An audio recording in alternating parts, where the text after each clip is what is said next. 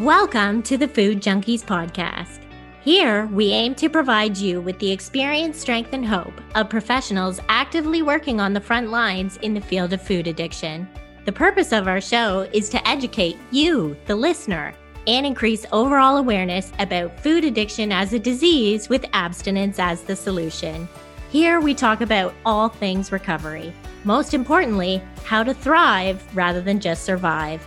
So stay positive, make a change for yourself, tell others about your change, and hopefully the message will spread.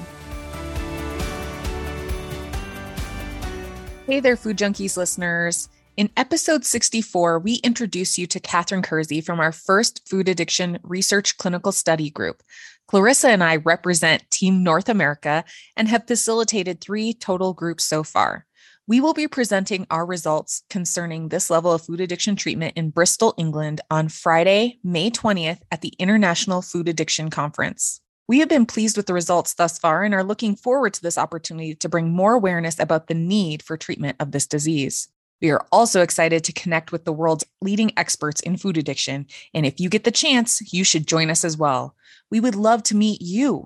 There's just nothing like in person after zooming our brains out for the last two years. If you are interested in attending, be sure to check the show notes or Google PHC Food Addiction Conference.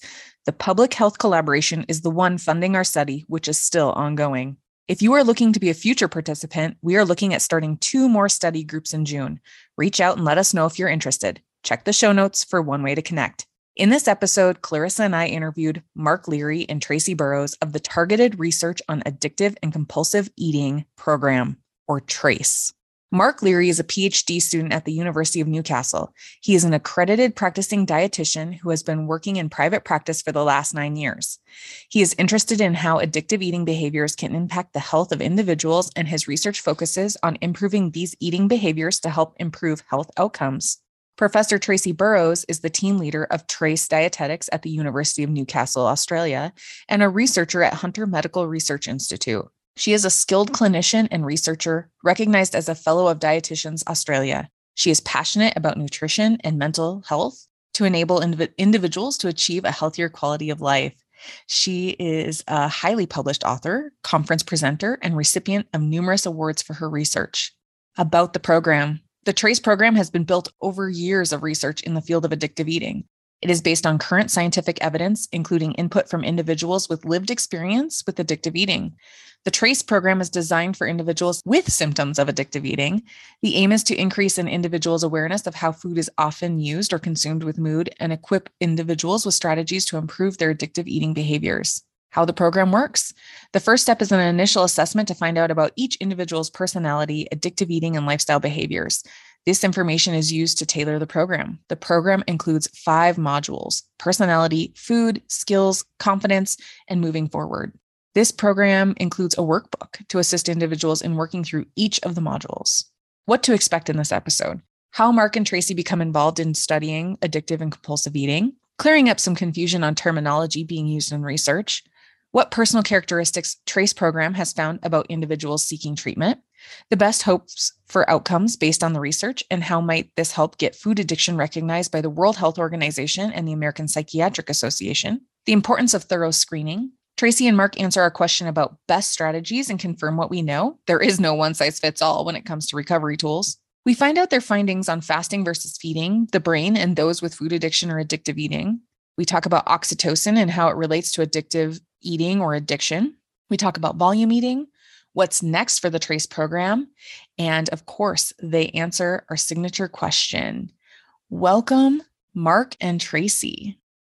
All right. We are so excited to have Tracy and Mark from the TRACE team. That is the Targeted Research Addictive Compulsive Eating Program that is run in Australia. And we really want to hear more about the program. But first, we want to hear more about you. So, could each of you kind of give us a bit of an introduction as to who you are, how you got excited about this, and why this addictive eating research is so important to you? Mark, would you like to start? Yeah, of course. Thank you, Clarissa. Good day, everyone, uh, listeners. My name is Mark Leary.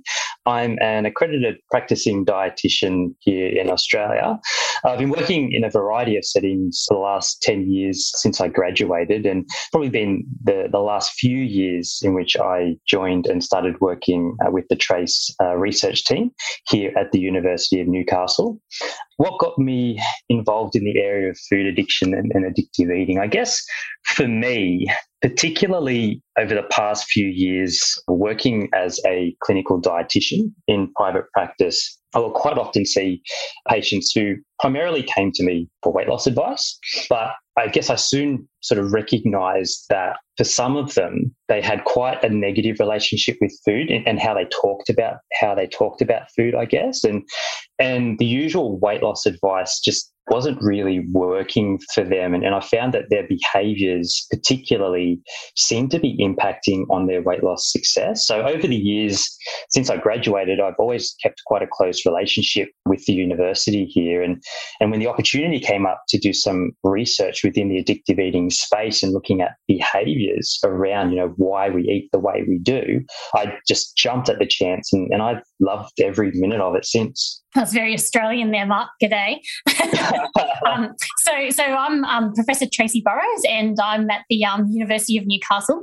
And I guess this is a really interesting question to start with because I guess it really, for me, you know, I'm a dietitian by background. I'm an accredited practicing dietitian, similar to Mark. And I guess the reason I became a dietitian in the first place is really to help people. And we all know that many people have tried to change things in their life. So, changing behavior, and often it's a really difficult thing to do. So, when it comes to changing a behavior in relation to food, it can be really challenging. And so, I guess I'm because I'm so passionate to help people, I really wanted to know well, how could we make that easier or how could we better understand it to improve someone's relationship with food? Maybe it's a different approach and led down this path of sort of like looking at different weight management, relationships with food, focusing on eating behaviors per se rather than the food.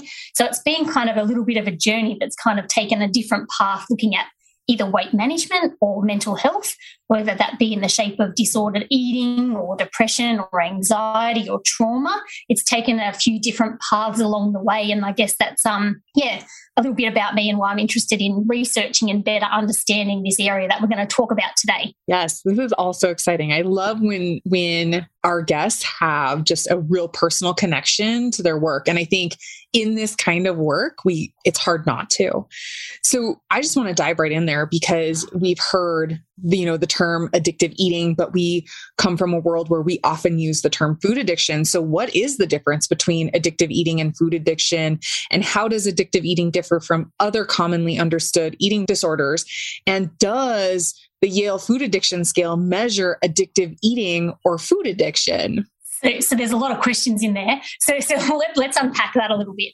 So, so I guess the first thing is, you know, addictive eating, food addiction. It's really acknowledging, I guess, what's kind of out there at the moment that there are a range of different terms that are referring to this relationship with food. And I guess one of the unique, interesting components of our research is that we're really consumer led. And really what we're meaning there is that, you know, people use different words and we're really receptive to that. So in practice, you know, they might all describe a similar, you know, um, relationship to food, whether it's a compulsive drive to food, impulsive binging. There's a whole range of different terms. And it's really about, I guess, connecting with the person and using the terms that they may have been using for a long time.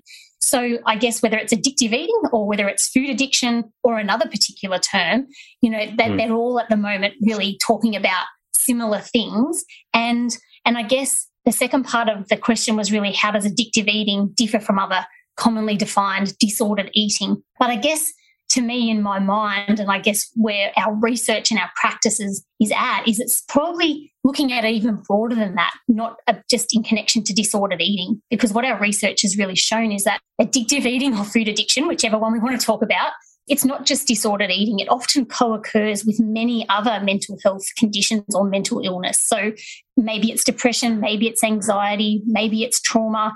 It's connected to a whole bunch of different mental health conditions. So, hmm. so I guess, you know, branching that out a little bit and it's exploring that kind of understanding. And I guess that leads into sort of that last part of that question, and then I'll, let Mark speak. But does the Yale Food Addiction Scale measure food addiction or addictive eating? So, you know, it's really acknowledging that the Yale Food Addiction Scale, it's one tool. There's many, many tools that can be used to assess eating behaviors you know, whether it's addictive eating or emotional eating or stress related eating, there are a whole range of different tools. And the Yale Food Addiction Scale, it measures food addiction and as well as symptoms of food addiction. And what we know in the sort of research space is that by far and most, the Yale Food Addiction Scale is the most commonly used.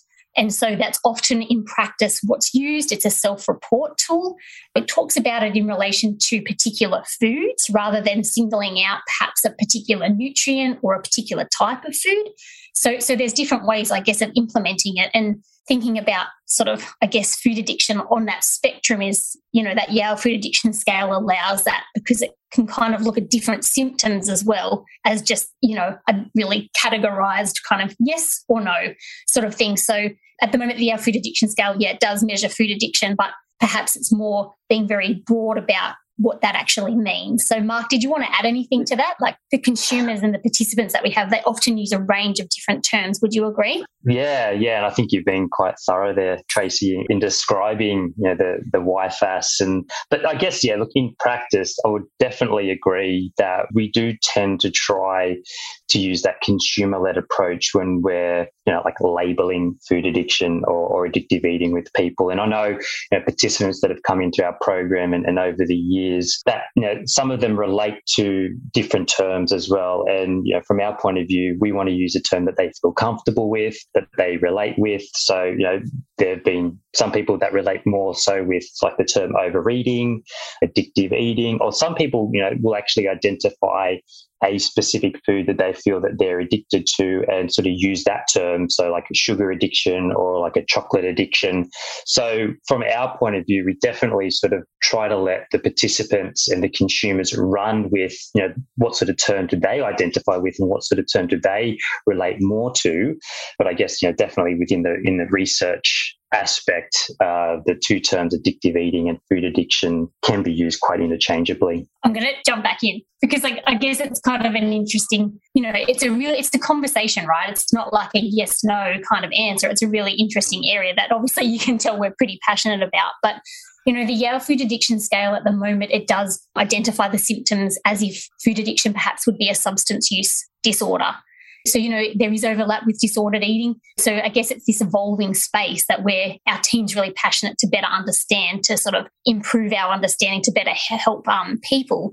The other interesting thing in the most recent version of the Yale Food Addiction Scale is that it does measure sort of, I guess, the severity of, so not looking at that sort of food addiction, non food addiction sort of thing. You can, depending on the number of symptoms that are endorsed, you can really get an idea about how severe this may be. So, whether it's mild, moderate, or severe. So, then it gives you an idea about perhaps some of the strategies or perhaps how, how much this is impacting on someone's you know day-to-day functioning so i think that's another important kind of aspect and i guess mm. just just broader speaking you know people do refer in research and things like that as food addiction because of probably the tool that's most commonly used which is that YFAS but I guess, as I was saying before, some of our research in talking to consumers you know, patients, participants, you know, a range of different people and backgrounds is that when we talk about food addiction, you have to sort of think about the, the next step of that. Because if it's termed food addiction, then what does that actually mean? It means that someone who may experience these behaviors is a food addict.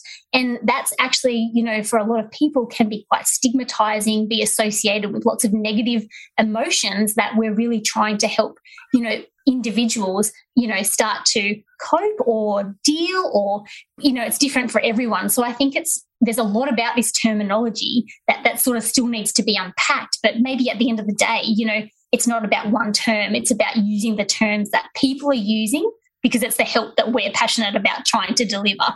Yeah, it was interesting because even when we were trying to determine, like, to go to the ICD to submit, you know, food addiction, we had the debate does it need to be, you know, because now they use substance use disorder. Does this need to be food use disorder? And what does that look like? So you're very right in that, you know, definitely the ASAM is moved towards away from addiction being that stigmatizing terminology.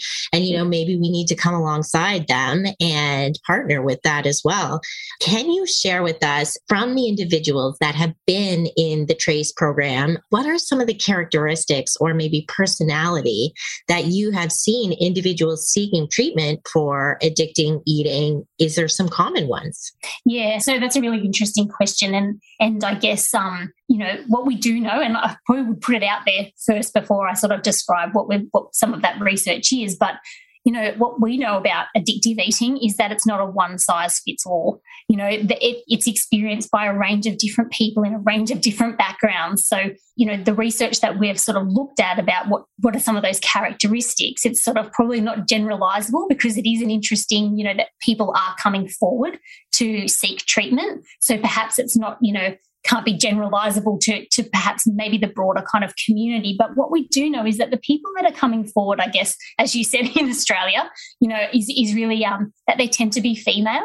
They tend to be from a higher weight status. They tend to have probably some other co occurring mental health conditions. So perhaps maybe depression or anxiety. And the other interesting thing is that they've probably tried some kind of weight management or other types of, you know, diet modification a range of different things before. And they've also mm. probably tried to seek help from a health professional. But, you know, like I said, it's not the be all end all because we do know, you know, food addiction occurs in healthy weight people, it occurs in mm. males, it occurs in all of these people. But it's interesting, I think, that they're the group of people that are coming forward. So I guess our research, you know, is really thinking about, well, why aren't the other kind of groups that we know that it occurs in coming forward as well? So I think that's, you know, just something interesting for, um, you know, listeners to have a think about too. So yeah, Mark, were you going to add something there? I was just going to say and highlight that in, in a lot of the research that males are, are, definitely, I guess, underrepresented in the research. And I guess that, that could come down to a couple of things. Like for males, the idea of, of food addiction or addictive eating, you know, just may not even be on their radar at that particular point in order to want to, you know, go go and seek help help for the and you know, we know that however of the males that do participate in a lot of these research studies that addictive eating or food addiction can be just as problematic for them as it is for females. So we definitely, you know, love to encourage males to put their hand up and volunteer and, and participate in these sorts of um, in these sorts of studies and programs like our Trace program, because we know that it's definitely affects males, but it's just uh, they're underrepresented in the research at the moment. Yeah, and I think Mark, it's interesting that point that you sort of raised because what we sort of you know experienced is that you know perhaps there's a lot of symptoms of food addiction or addictive eating behaviors, but sometimes for some individuals, it's that recognition that this is actually something that's influencing them or impacting them, and that kind of like impact you know, is really that kind of one of the distinguishing features, you know, if it's a mental health kind of condition.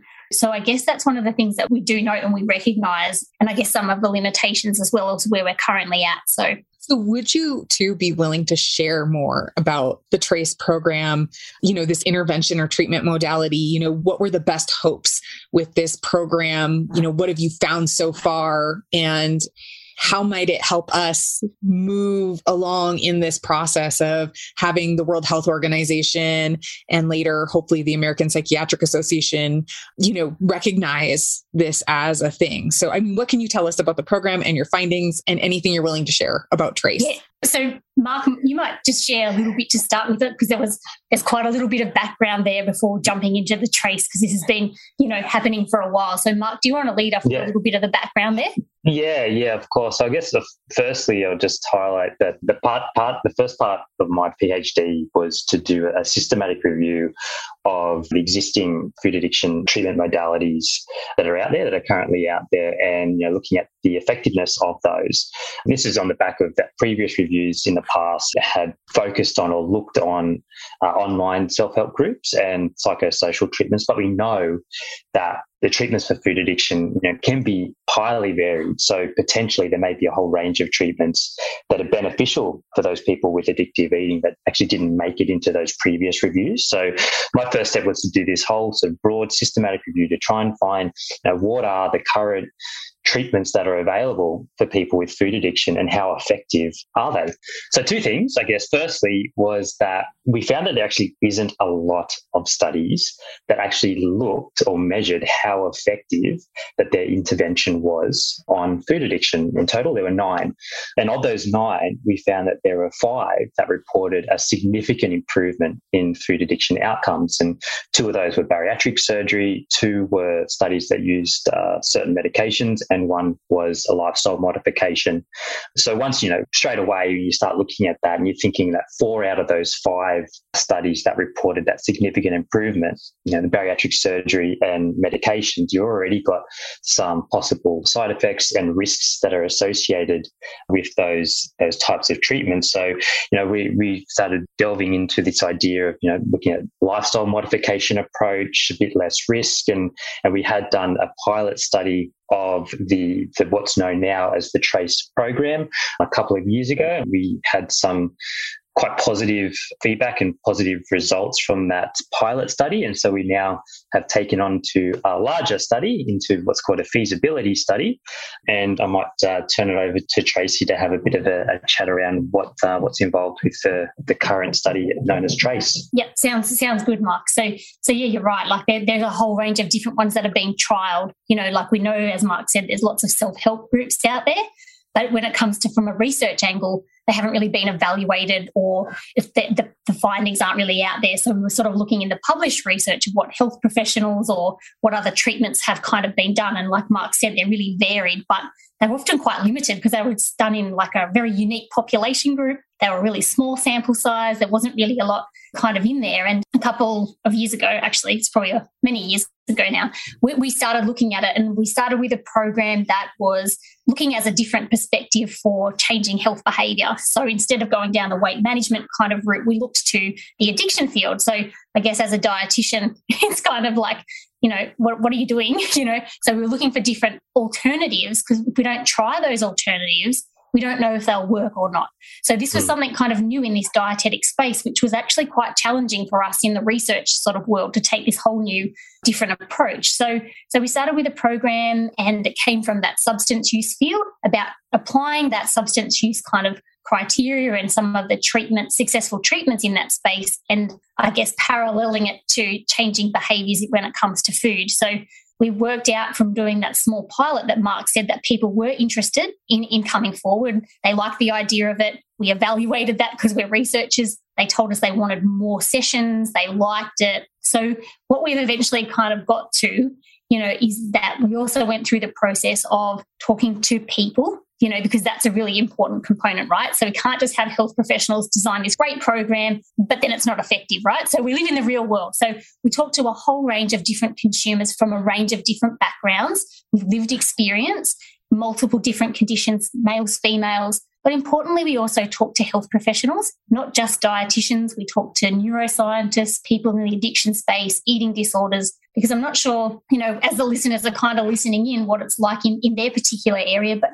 sometimes if someone goes to try and seek treatment, you know, they might go to a GP and they might get down one treatment path. But perhaps if they've got sort of something else happening, whether it's depression or anxiety or trauma, oh, they might get go down another treatment option. So for us, we wanted to unite this, right? We wanted to be able to talk to people so that if we did have a program that, you know, could change some kind of behavior, that perhaps everybody could be talking a similar language, which I guess is sort of the importance and probably why I spoke so much about one of your previous questions about terminology, right? Because it's it's really about using the words that people are going to relate to, but not only a health professional in a dietetic setting, in a whole range of different settings. So we co-designed this process or this program so uniting lots of different fronts. So what we've got is the resultant program is the trace, which is what you guys are interested in knowing a little bit more about. So so what where it currently is is it's a five session program and we're specifically delivering that online because we know that perhaps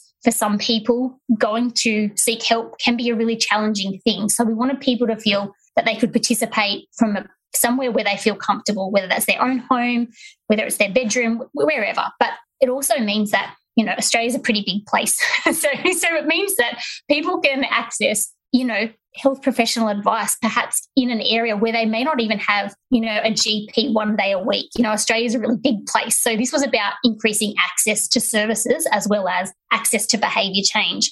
So the program's very holistic. It's not a one size fits all approach because we recognize and understand, you know, from all our former research that everybody comes with a different perspective or a different situation. So we not only focus on food, we focus on a whole range of other lifestyle factors that all kind of cluster together, you know, whether it's physical activity that we know is really beneficial for mental health, but it also considers sleep and it considers a whole range of different kind of holistic lifestyle components really as kind of like that holistic kind of view. And that's those five sessions are over around a three month time period. So they're sort of closer together at the start and then they sort of spread out as someone hopefully is gaining a little bit more confidence um, in their abilities. As I said, it's kind of personalized and it's tailored to each individual based on their situation. And we use a lot of, uh, I guess, motivational interviewing to help build that confidence and build, what do you call it, like people to take ownership and lead that sort of change that we're sort of looking for. But I guess, you know, this is the first kind of, you know, sort of step in the way forward, we recognize that perhaps in comparison to, say, some other programs, five sessions isn't a lot, but this is a really starting point that hopefully might start the conversation or the process of awareness or that treatment process for some individuals. So, you know, I guess that's where it's currently at. And as you sort of mentioned, we're really interested in seeing what this program can do. And then hopefully that'll lead to sort of the next steps. Yeah, I found it fascinating that when you guys were talking about some of the measures that you use to kind of determine, you know, individuals at the start and then maybe at the end of the study, you were looking at substance use risk profile scale, the coping in stressful situation scale, the post traumatic stress disorder checklist, and the alcohol, smoking, and substance involvement screening test. Can you explain to our listeners why you felt that those were important to the study and into understanding addictive eating personalities? Okay, so that's a big question. So I guess, you know, I'm an academic, I'm a researcher, I want to understand. So I guess, you know, our former research would tell us that as we were sort of saying before, it's not a one size fits all. So, how can we better streamline a process to make it more personalized? So, some of those questionnaires that you were sort of mentioning help us sort of you describe fast track, you know, so we can sort of design so that we're not wasting time, you know, thinking about so five sessions isn't a lot of time in the whole scheme of things. So instead of, you know, providing some strategies, that we know may not be useful for particular personalities, we use some of those um, questionnaires to, I guess, fast track some of those particular guidance that we might provide or suggest. But what we also know is that, you know, like I said, everybody's situation is very different. So it helps us better understand some of those things when someone's coming into the program. And I guess it opens up that whole big question, right? You know, people eat for a whole range of different reasons. So, whether it's emotions, whether it's stress, whether it's trauma, whether it's eating for a low mood, people eat for a whole range of reasons. And we use some of those questionnaires to help us understand that when someone's coming in. Yeah, and I think exactly right, Tracy. It just helps us from you know delivering to help deliver the program just in that that more individualized manner for the participants so they can get the most out of those limited five sessions. But I guess the other thing is that, you know, like in being a practitioner for a long time, you know, and then looking to other treatment modalities in a whole range of other different fields, it's you learn a lot. So what we've done is we've taken learnings from, you know, different areas and then trying to parallel this to behavior change with food. So, you know, there are different personality profiles that perhaps put someone maybe at risk, or perhaps if we know someone's depression prone, for example, they might be more receptive to different types of strategies. So rather than have someone, you know, go away with a strategy that probably, if we knew their personality in the first place, we probably wouldn't have recommended that. So, you know, it helps us identify and, you know, get individuals to try different strategies that we know are probably more likely to be successful than not. So, you know, mm. for example, if you've got someone who's, you know, trying to think of a really good example, but, you know, someone who's perhaps really into sensation seeking and really interested in those types of things, well, perhaps going away to have a bath may not be a really good strategy for them. So, you know, for example, like it just helps us think of it strategies that may be effective for that individual. Yeah, I really have to say that I took a lot away from reading that paper and I was like, this could actually really be beneficial for my own practice and for having, you know, some of these screens in developing a treatment plan, individual treatment plan for clients. It really does highlight a lot of things that I didn't even really think about incorporating. So I just really want to thank you both for that. Absolutely. And I think too, it also speaks really to what you guys have been saying this whole time is that it's very individualized. I mean, not only is everybody's experience individual as far as how they experience food addiction, addictive eating, compulsive eating, whatever they're calling it, their recovery process is also very individualized. And it sounds like that's what, by collecting this information, each person's interventions are actually quite different. Is that accurate? Yeah, yeah that's okay. right. And, and and like we were saying before, like it's for some individuals, you know, like whether you call it, everyone calls it something different, a recovery process, a journey, like whatever people want to, whatever they want to kind of call it. But sometimes it may not even be that. It might just be awareness. So mm. perhaps it's just thinking about, and when, when you sort of provide some feedback, it might be a realization that perhaps someone hasn't connected before. And so I guess even from a food perspective, or whether it's a eating behavior or low mood, you know, even if our program can create some awareness, you know, about something else that might be happening people making that connection for the first time that's great you know yeah. then, then there's something else that they can they can work towards so so i guess it's sort of like you know different it could be treatment but it also is really awareness raising and you know even yeah. from a dietary perspective you know sometimes when you get a feedback report you know on what it is you know sometimes you're surprised and sometimes you're not surprised. I'm sure like we've all had that, you know, you do you do a question, you're like, oh, I didn't realize I was like that. But turns out and then you make the connection for yourself. So so sometimes it's about awareness raising too. I think that's really important for, for many individuals. Yeah, I think that's a really good point that you bring up as well, Tracy, because whilst, you know, we'd love to be able to help everyone that comes into the into the program over five sessions, sometimes people just may not be aware of their you know, necessarily their eating behaviors or why they eat the way that they do in you know in certain situations. So even even if all we can do is help to increase that awareness around that particular person's eating behaviors or you know they eat a certain way because they were feeling like this or you know, this happened to them, which triggered them to then use food to cope in that situation that they you know had never joined those dots before in the past. I think that's a really big thing that's going to help them on their you know their long term journey then of seeking management and seeking help around their um, addictive eating behaviors. Absolutely, and I think I think that you know that there's some research on that, right? Like that self determination is really the way.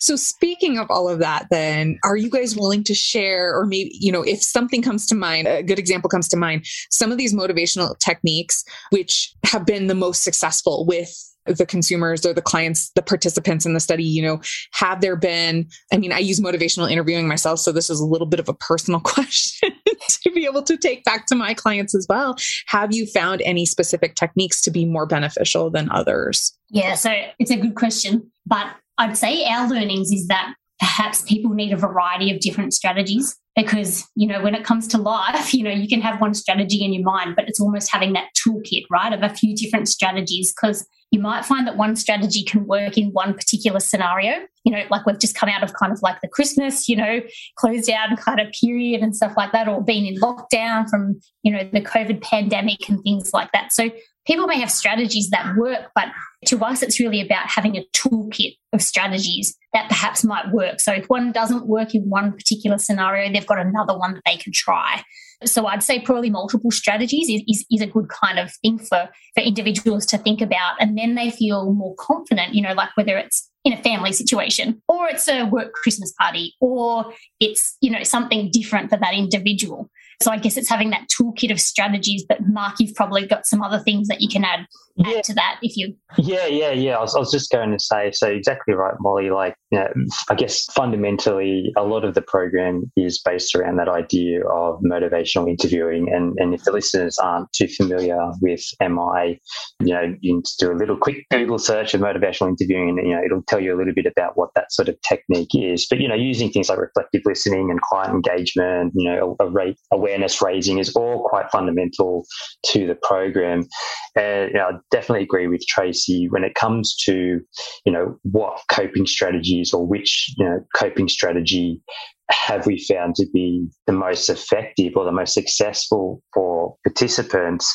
It's so because it's so individualized you know one coping strategy that maybe we think is is really effective for one type of person or one type of personality style can be totally different for for someone else. So i wouldn't necessarily say that there's this you know this pinnacle of coping strategy that we can just throw a blanket over everyone that has food addiction or addictive eating and say, do this and, and, you're going to be fine. I think a lot of it also comes down to just that communication between, you know, us and the participant and opening that communication line to try and establish, you know, what, you know, what do we feel is going to be a really good coping strategy for you to use in X situation or, you know, how you're feeling in this particular point in time? Because like Tracy said, you could have a multiple and you know it'd be great if we can have a multiple types of coping strategies to call upon and to utilize during different stages of how we're feeling or in different environments to, to help us get through that particular particular feeling.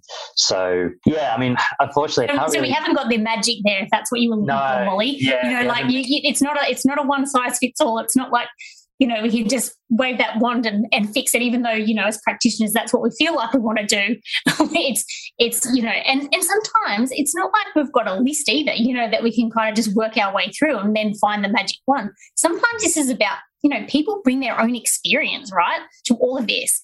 And they have tried things that have been successful in the past. So maybe it's perhaps helping them line up all those things that were successful. So it's you know a lot of the people that we you know in our current trace it's designed for adults right? So you know they've got lived experience and perhaps it might be successful strategy that they've used in some other aspect of their life and then you know the, the dots connect. So, so so we can't give you the magic kind of there but it's recognizing you know like it's not like people come and there's some magic and you know it's, it's something that that needs to be worked on over the longer term too. So yeah, sorry, yeah. sorry and now you're you're speaking about like solution focused, which is also you know a therapy that we do in addictions that can be very beneficial. Is right finding the individual strength and the best coping skill is the one the client's actually going to use at the end of the day. Yeah, exactly, right? That's exactly, the best. Exactly. That's so we're, we're all on the same.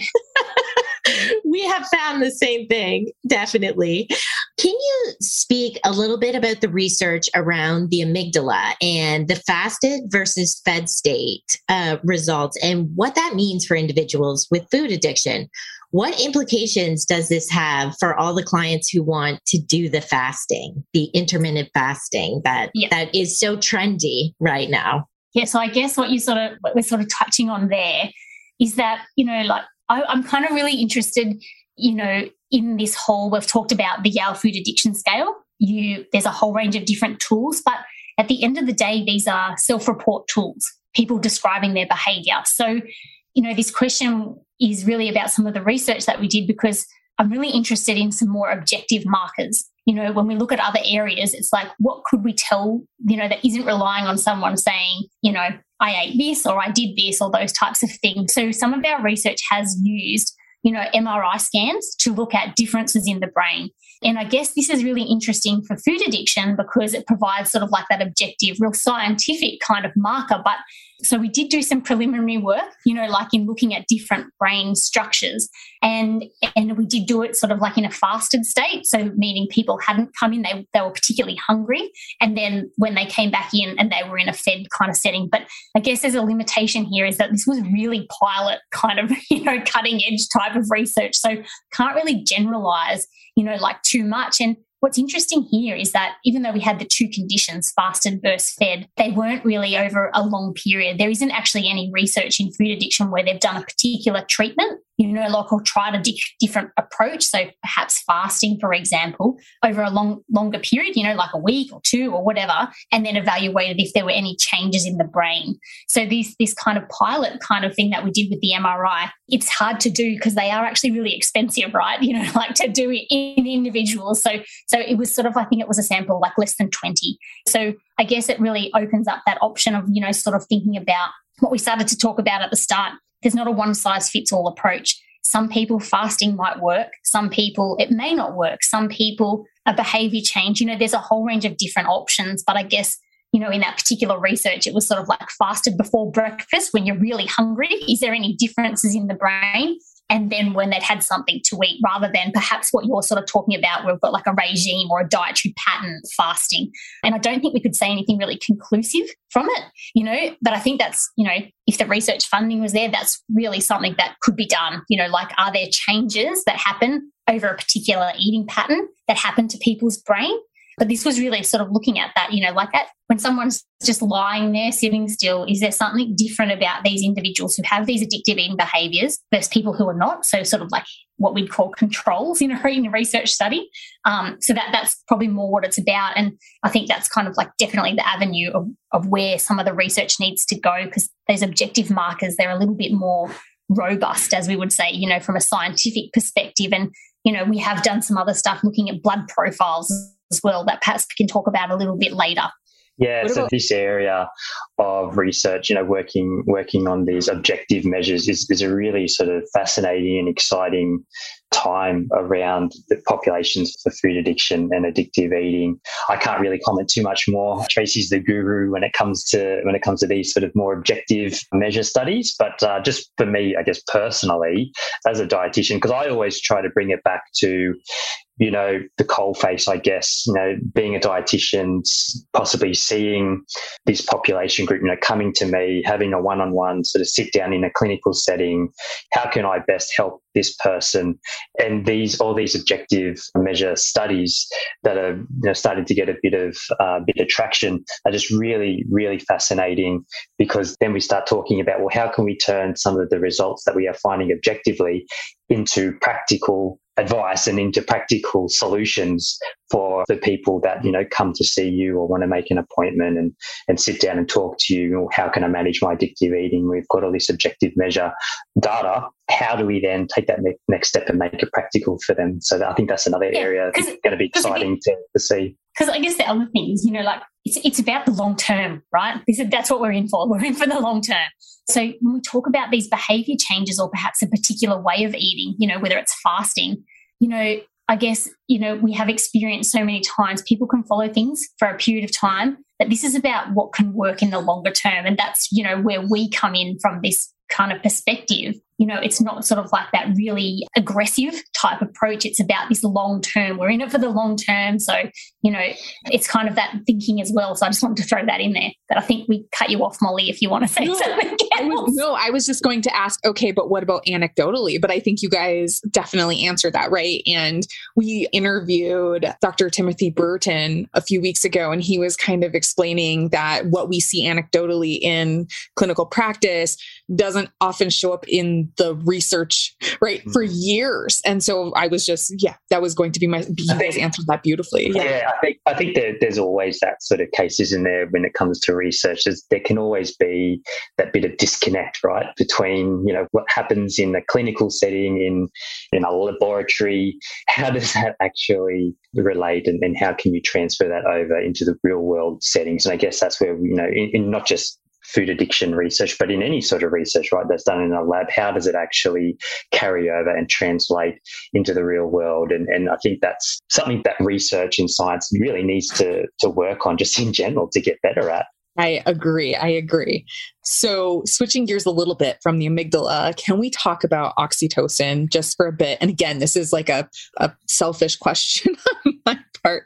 So, for listeners, you know, just a reminder, right? Like we've often thought of oxytocin as like the love or the bonding hormone, right? The chemical, and we think of mothers and babies, right? But research is actually has begun to show over the years that it does play a role in the regulation of feeding, how much we eat how much we expend energy wise, as well as controlling appetite and our satiety. Can you guys tell us more about about oxytocin. What have you found as it relates to this compulsive overeating, addictive eating study? Yeah, we're all ears. Yeah, sure. Well, I'm happy to start that conversation. So I guess it's kind of, eh, you know, just following on from that question that we are talking about, sort of like the amygdala and the brain scans. Our research in looking at oxytocin sort of fits in that in that kind of genre as well. You know, talking about objective markers. So, you know, when you look at oxytocin, we also looked at it in conjunction with probably more well studied hormones like leptin, ghrelin, things that people know are associated with perhaps commencing feeding or, you know, not finishing feeding. But I think um so oxytocin is really interesting. And this was, you know, pretty again, you know, pushing the boundaries again in this addictive eating space because, you know, like you said, oxytocin is known for like this bonding hormone.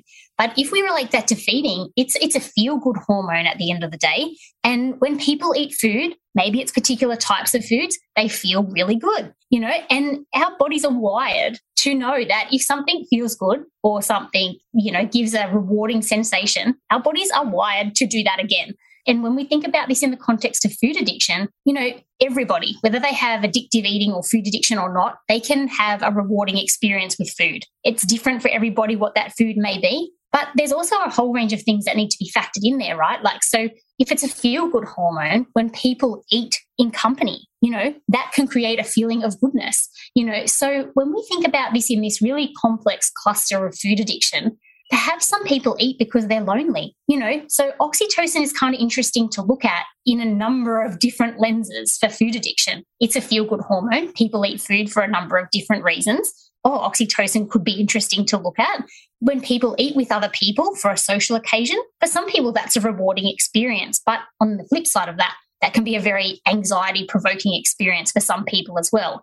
So oxytocin is very interesting to me, you know, in this kind of space of food addiction. And then to add another layer to that, you know, in, in the substance use field, there's some really interesting research around oxytocin, you know, used as a treatment. So perhaps, you know, like we all have sort of like internal oxytocin, you know, and in some particular areas of substance use, perhaps like nasal sprays, you know, they've been used to help curb, you know, cravings and things like that. So you know, I'm people are probably thinking, like Tracy pushes the boundaries a little bit, you know, like, but really interested in navigating this path because if these are options and they can help people, that's my passion, right? I'm a dietitian. I want to help people. So, you know, it's not like this one size fits all. It could be that we've got the trace program for some individuals. Some individuals might be receptive to other things, but you know, at the end of the day, all of this is increasing our understanding of food addiction. So, you know, it, it's contributing to this knowledge. And if we can do that in a really robust way, you know, that's what where the field's kind of needed,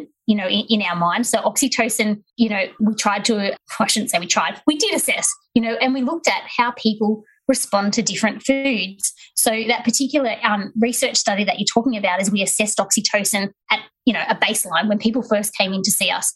And we wanted to know do different foods stimulate more oxytocin in some individuals? So we actually showed them, you know, we constructed an image paradigm, you know, like of different types of foods to see if, you know, even visually seeing something could actually provoke a response.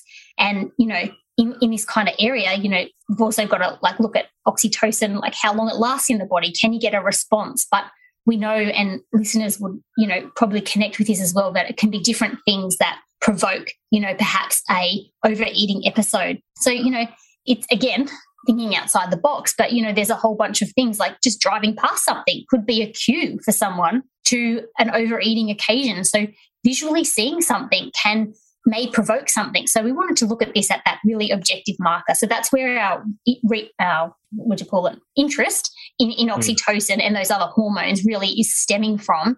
And again, it was similar to that MRI, the amygdala research in the brain that we were talking about before, it's kind of like in the research world, you've got to do something to sort of show that there might be something there before then we can do it at this larger sort of scale. And, you know, that that's kind of where our research is at. We've done all these lots of little bits and shown some interesting things, as Mark said, whether it's the program or whether it's these objective markers.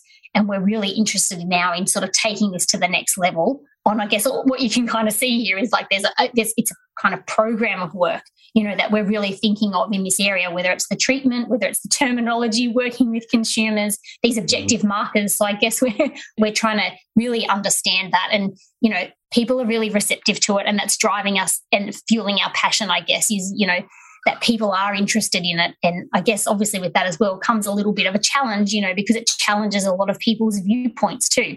So I guess this is, you know, all the things that, you know, in any area of research, but that oxytocin stuff, it, it's kind of interesting, right, to apply it in this eating domain, which is probably where the question came from, Molly. Yeah, absolutely. I mean, we definitely because our the individuals we tend to work with are, you know, trying to get off of perhaps sugar flour, which would be a dopamine response. But these foods might also elicit an oxytocin response for them.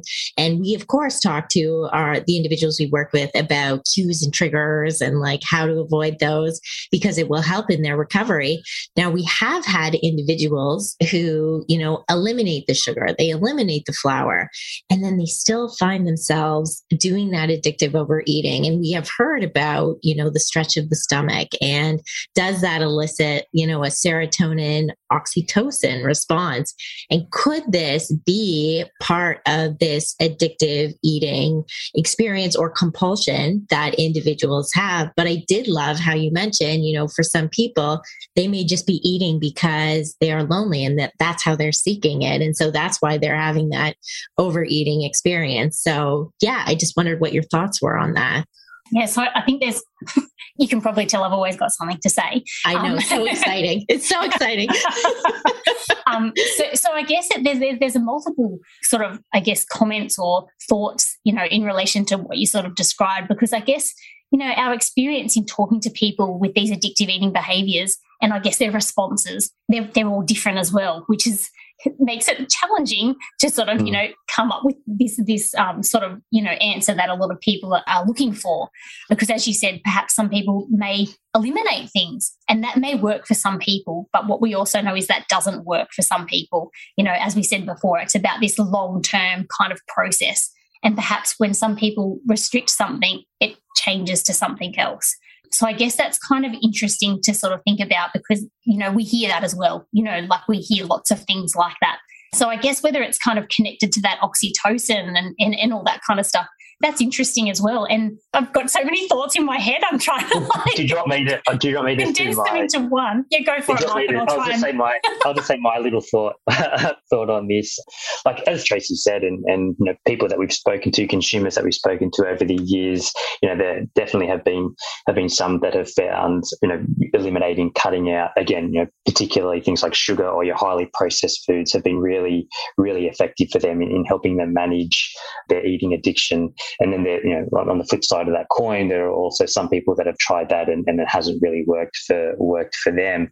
And I guess you know the way that I would think about something like this would be you know, if someone was able to successfully eliminate things like sugar or highly processed foods, but then they're still going down that road of, you know, addictive eating and just this vol- this whole large volume of food, then I would actually start thinking, well, you know, uh, is it more of, if we use the terminology, is it more of you know addictive eating that this person, so they're sort of addicted to that idea of you know the, the behavior of eating versus necessarily the food? And i guess you know for listeners it can come down to the terminology that you use but i guess i would be thinking okay well is it this behavior that, that this particular person is actually addicted to and then you know what what can we do then as a strategy to to address that? It's the behavior because you're increasing your volume of the food even though you've cut out the sugar in the highly processed food. So yeah it's a very it's a very interesting thing that that pops its head up quite often actually. And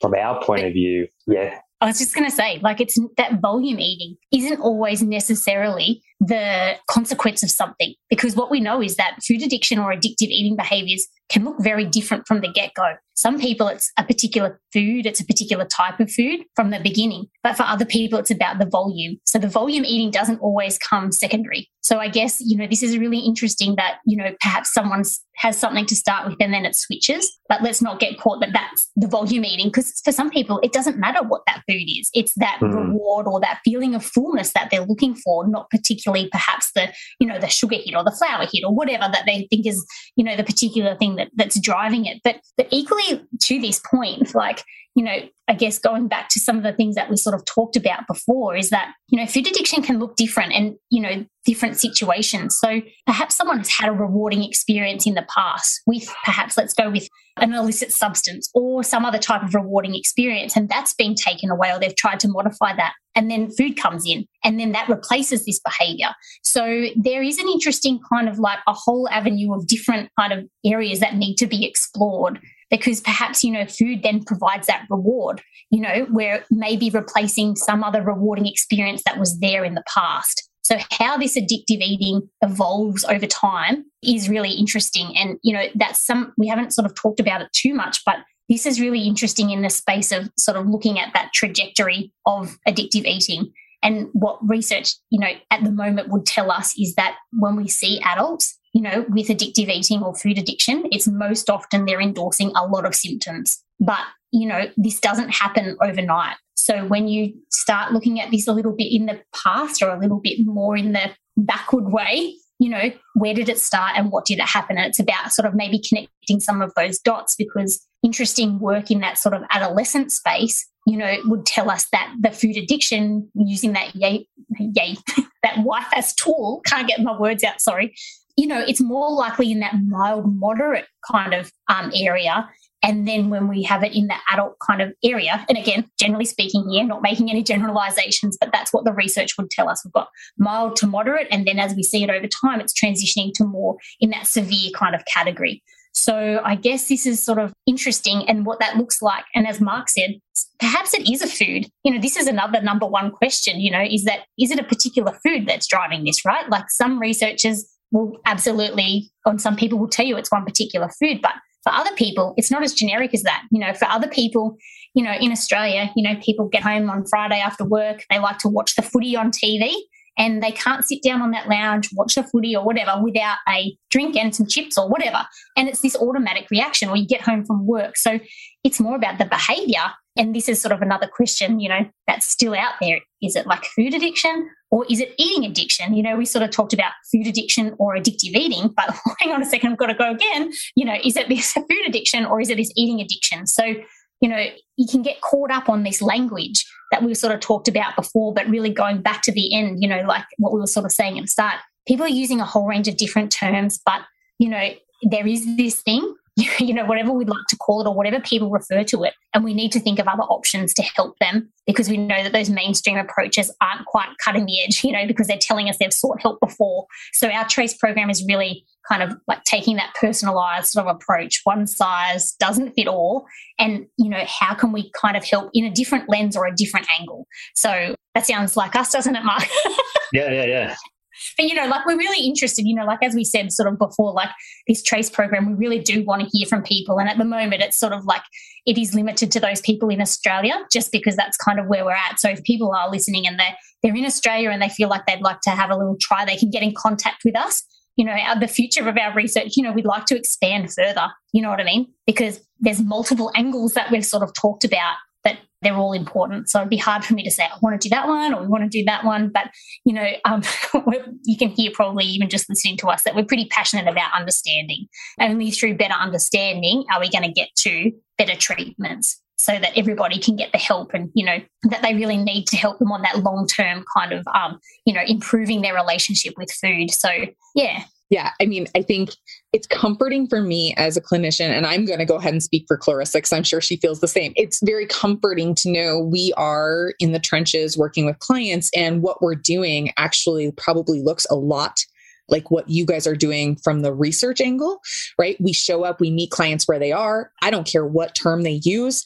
It's a problematic behavior and or experience that they're having that they don't want to have anymore. My only job is to believe them show up and help them with, like you said, that big toolkit that we have in the best way possible. And when we run into roadblocks, either get help to help those clients or refer them on to where they need to be. And it sounds like even from the research, you guys are finding that to be true. And so that's just so nice. And we often talk about it as a spectrum, right? So there's like the normal eaters who can overeat at times or use like the emotional outlet of tub of ice cream after a breakup or a stressful day at work. Like you said, the, the chips and drink to watch TV after a stressful week at work, whatever, all the way to that severe end where they're weighing and measuring food and they're, you know, they're giving that food plan or they're committing their food each day to another human being, you know, whatever it might be. And then it falls somewhere somewhere in between. And so I think, yeah, from a harm reduction perspective, I think I love what you guys are doing so much. And I, and I am glad that we're actually kind of following the science. we're following the science, even though, you know, it's kind of happening at the same time. So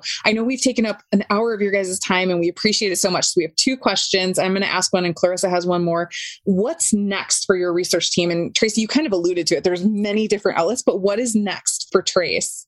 Yeah. So, so I guess practically speaking, you know, like we really, we want to really execute this sort of trace program because it's really about, as we were sort of describing before, we've done it in a small scale. So we are looking for a number of people to participate in that program so that then we can kind of evaluate that and report it, you know, because like you said, like it's one thing to be doing it, but to have the the publications or the research or the science that that's even it's quite meaningful. So we really that's sort of like the next part for us just to sort of finish that off. That's for, you know in the in the forefront, and then as well as I guess doing those other angles, you know, whether it's the MRI or the bloods, you know, in conjunction with all of that. So that's sort of our um, our next steps in sort of the the research kind of area. So yeah, yeah. And, and think, about you know, the oh, sorry, go. Oh, I was no, just no, interested no, in the blood part because we didn't really get to talk about it, and I just want to hear a bit about because I'm excited. Yeah, go for yes. it, I'll try. So, you know, like it's really like we were sort of saying before, like the bloods, you know, like what happens to someone's profile, you know, when we use these different like approaches. So whether it's, um, you know, the I guess if you were thinking about this from an, any other kind of research or health condition perspective, if you give someone some advice, what changes does that make? So, does it make changes in their self reported quality of life, you know, using those self report tools? Does it change sort of at those more objective levels? Because that's where you know, things like when you were sort of talking about before, like what are the next steps? Where is this going? Is it going to get into the DSM? Like, what is that? You know, but there's got to be evidence behind it to support that. So, you know, whether it is something that gets in there or it's not, it's about having the research to back that. So, you know, our research is really thinking about both those self report, because that's so meaningful in this space, you know, those consumer led sort of approaches, but also those objective parts about the blood. So, whether it's the cardiovascular markers, you know, health markers, because as we said, many of these individuals coming forward and not generalizing may be at increased weight status. So perhaps, you know, if we can increase their profiles, their long term or long term health profiles on a number of different levels, whether that's the hormones or blood markers, those types of things, we've got to assess those things along the way. So, you know, depends on research funding because that's always the challenge, right? You know, so, so I guess that's kind of next for the research team and, you know, finishing that trace program is really, really important for us. Okay, we have a signature question for both of you, and we kind of modified it to make it special to what you guys are doing. But if you could tell a younger version of yourself something about food addiction, eating addiction, addictive eating, what would it be? Well, Mark, I'm happy to happy to lead off on that. And I think okay. the thing is that I think if someone is reporting some behaviors related to food, it's not really to kind of think and try and put them on a path, you know, like a mainstream approach. Perhaps there's something else there. So it's time to listen. You know, that would be my younger thing, you know, like just listen and unpack it a little bit. That would be, you know, listening. Because I guess we hear so many times people have tried to seek help and it's been not successful or not helpful. And that, that hurts. You know what I mean? Like people going to seek help, that takes a lot of courage to go and do that. So I guess I'm, I'm sorry, I've got three things. So yeah, listen, you know, if it's a thing, you know, like and unpack it a little bit.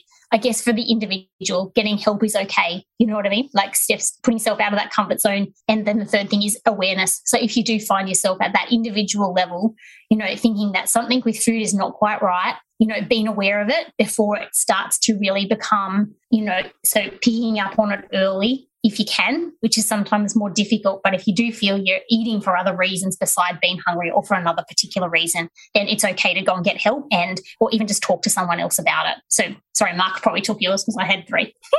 That's fine, Tracy. Yeah, look, I, I, mine are kind of similar as well. I, I guess firstly, I would tell younger, newly graduated Mark that food addiction and addictive eating is definitely a thing and real. And you know, listen, listen to people and listen to their story as well. And again, if I put my if I sort of put my clinical private practice dietitian hat on for a minute, it would also be that, you know, if someone's coming to me looking for weight loss advice and throughout that session, I'm hearing sort of some red flags and getting a sense that maybe something else is in play or, or not quite right. And, you know, the way that they're talking about food is, you know, black and white or good and bad, then, you know, I'd actually say, Mark, listen, spend a little bit more time and try and delve a little bit deeper into why that person views food that way because it may very well be that that person is you know, displaying signs of addictive eating or food addiction you know this negative relationship with food.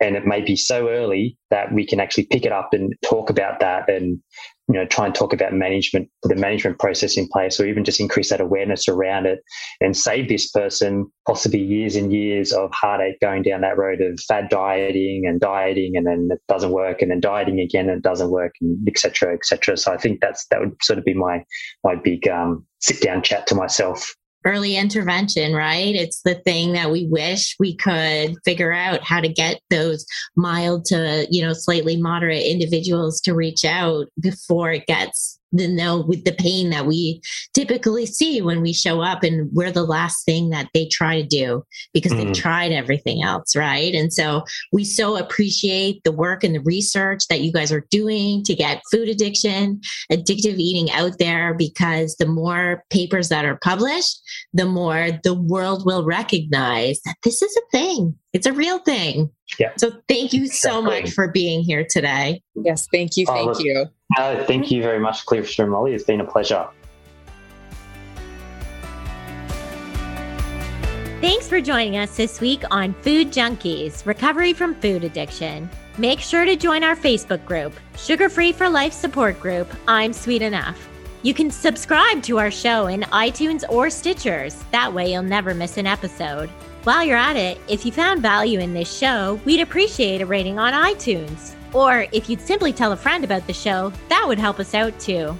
Don't forget to pick up your copy of Dr. Tarman's book, Food Junkies, which is available on Amazon. If you have any additional questions, both Molly and Clarissa are food addiction professionals and work one on one with clients. You can find their websites and email addresses in the show notes. Be sure to tune in every Friday when our new episodes drop.